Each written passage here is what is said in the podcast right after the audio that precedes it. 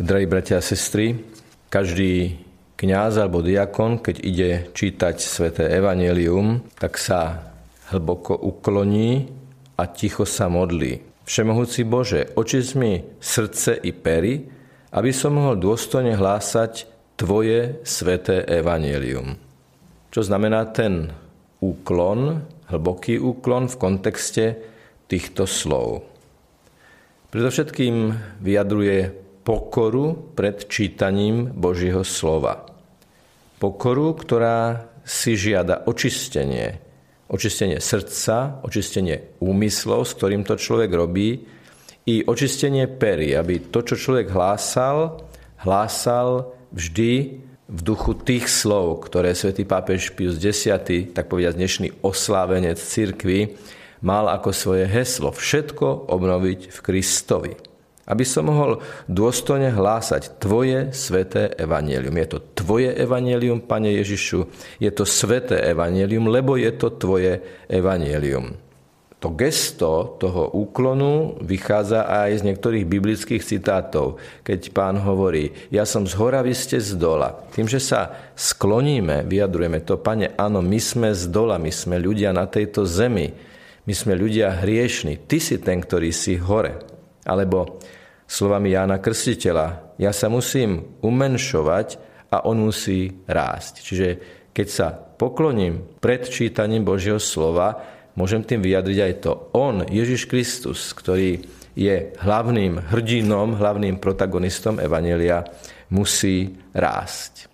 Áno, pokračujeme dnes vo výklade svätej omše, jeho gest, slov aj symbolov, a dnes sa pristavíme pri kázni alebo homílii. Slovo kázať používame na našom území už 500 rokov, od 15. storočia, a jeho etymologický základ, tie významy, ktoré sa navrstvili do tohto slova, je objavovať, žiariť, uvidieť, oznamovať a hovoriť.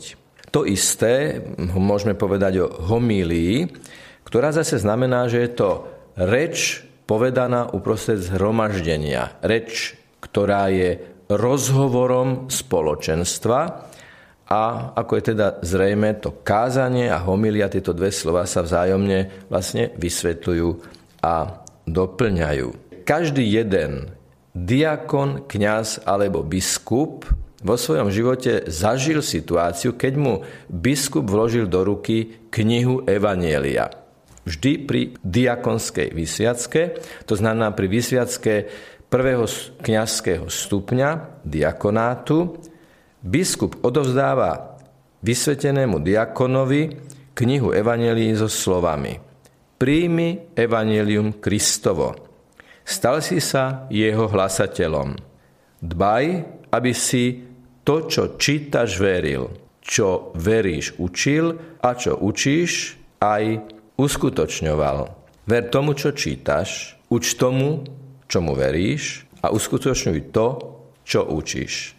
Tieto slová je dôležité si veľmi často pripomínať, lebo sú vlastne alfou a omegou každého dobrého kazateľa. Keď sa totiž kazateľ naozaj modlí, aby mu Pán očistil pery a srdce, aby mohol dôstojne hlásať jeho sväté evanjelium, týka sa to prečítania evanjelia, aby bolo prečítané spôsobom, ktorý tých, ktorí to počúvajú, vtiahlo do toho evanjelia ako do živého Kristovho slova, cez ktoré Kristus vstupuje do súčasnosti svojich poslucháčov. A samozrejme, že tieto slova sa vzťahujú aj na kázeň, homíliu, ktorá po prečítaní evanjelia nasleduje. Skôr ako by sme hovorili o tom, aká má byť vlastne homília, povedzme si, že za všetkým je duchovný život kňaza, teda vo veľkej miere to, čo odznie v kázni, ako to odznie, akú to má účinnosť, závisí od toho,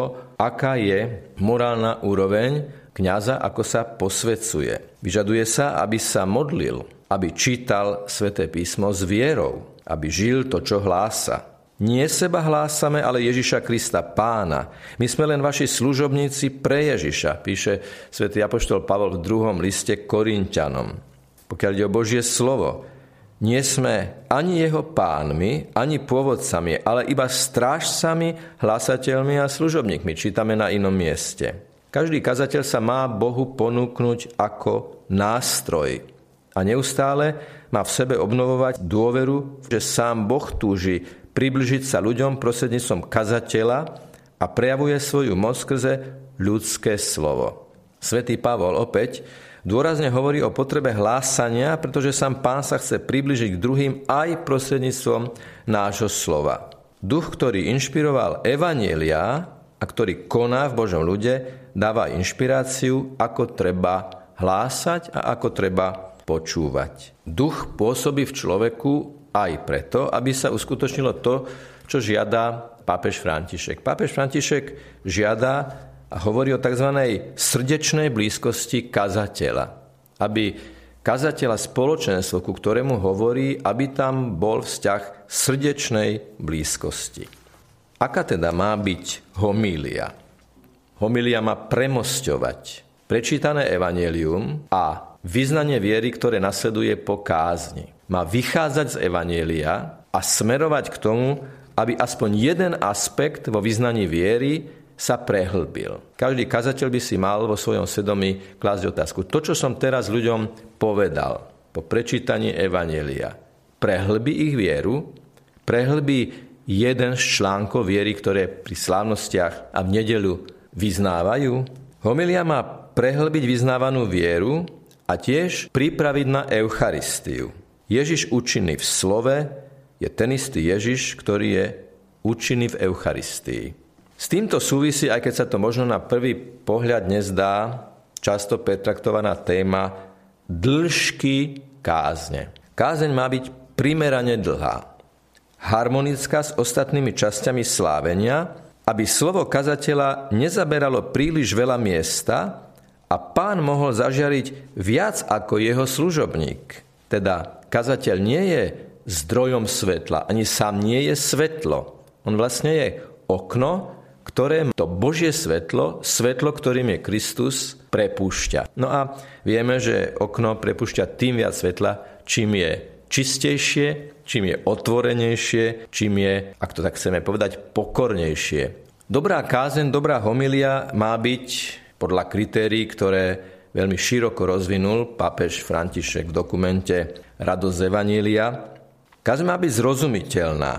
A k tomu, aby bola zrozumiteľná, kazateľ, kňaz, ktorý sa postaví, farár, ktorý sa postaví pred svojich farníkov, má byť muž, z ktorého cítiť, že počúva Božie slovo, žije Božie slovo, rozjíma Božie slovo, žije z Božieho slova a zároveň počúva aj ľudí. Tak sa naučí mať jednoduchý a jasný jazyk, zomknutý okolo jednej témy, používa terminológiu, symboly, udalosti, príklady, ktoré sú blízke tým, ktorí ho počúvajú. Lebo on ich predtým počúval, on s nimi žije, on vie, čím sa trápia, čomu sa tešia, on vie, aké sú ťažiskové problémy v tej komunite alebo radosti, ktoré tá komunita prežíva. Napokon najvyšším učiteľom každého kazateľa je Ježiš Kristus, kazateľ, Ježiš Kristus, ohlasovateľ blízkeho Božieho kráľovstva. Ježiš vychádzal z reality svojich súčasníkov, aby ich nasmeroval na realitu neba, na realitu svojho nebeského kráľovstva. Ježiš používa nespočet príkladov z každodenného života, od horčičného zrnka až po úkazy z počasia, vždy na to, aby vyšiel z toho, čo ľudia žijú, k tomu, čo budú žiť večne v nebeskom kráľovstve. Svätý pápež Pavol VI povedal, že dobrá kázeň má vlastne 4 vlastnosti. Má byť prostá, jasná, priama a primeraná. Kázeň, homilia má mať pozitívny jazyk. Isté, že možno konštatovať niektoré negatívne javy. Isté, že možno v kázni a v homilii povedať aj kritické a naliehavé slová. Ale v duchu vedomia Ježišovho víťazstva, Ježišovho zmŕtvychvstania, v duchu vedomia toho, že aj v tej najtmavšej slepej uličke Ježiš otvára vždy na konci nejaké dvere, ktoré vedú ďalej, má byť homília a kázeň orientovaná pozitívne. Teda aj keď povieme kritický hlas, aj keď konštatujeme zlé javy, vždy by to malo vyústiť do slov plných nádeje Že síce situácia je takáto, ale môžeme z nej spolu s Ježišom Kristom vstať z mŕtvych a žiť vo svetle. Aby sa Kristus evanjelii stal Kristom našej súčasnosti. Aký má byť postoj veriacich, keď počúvajú kázeň svojho kňaza, svojho farára? Predovšetkým by sa mali za svojho kazateľa modliť. Mali by za ňo prosiť. Aj na začiatku homilie: Pane, daj mu svojho svätého ducha, aby to, čo nám povie, nás priblížilo k Tebe. Aby nás prehlbilo vo viere. Určite je dôležité, aby sa veriaci vyvarovali takého toho cynického, chladného, posudzovačného tónu, kde hneď od začiatku hľadajú, kde sa ich kazateľ pomýli a čo zase urobí tak, ako urobil minule. Toto určite nie je z Ducha Svätého takýto postoj. Isté, že sú situácie, keď istá miera kritičnosti môže byť uzdravujúca, keď ju človek komunikuje na správnom mieste, správnym spôsobom so správnymi osobami. Ale taký ten zásadne kritický odstup a znechutenie po prečítaní evanjelia napokon najviac škodí tomu, kto dovolí, aby ho takéto emócie, takéto pocity, takéto postoje naplnili. Ba, je dôležité veriť, že ak tu pôsobí Boh, a my to vyznávame, že cez kázeň pôsobí Boh, ak tu pôsobí Duch Svätý v samotnom evanjeliu, ak sa človek vnútorne disponuje k tomu: Pane, dotkni sa ma cez tieto slová, tak nech je homilia akákoľvek, môže človek zažiť hlboký vnútorný dotyk. Keď povie kazateľ na konci kázania slovo amen, tak by sme sa aj my mali opýtať, či naozaj sme sa s tým Božím slovom stotožnili, takže aj my môžeme povedať amen.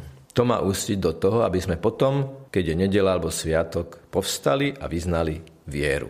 Vyznali vieru, ktorá sa prehlbila tým, že sme počuli slovo evanjelia a slovo kazateľa. Nech je pochválený Pán Ježiš Kristus.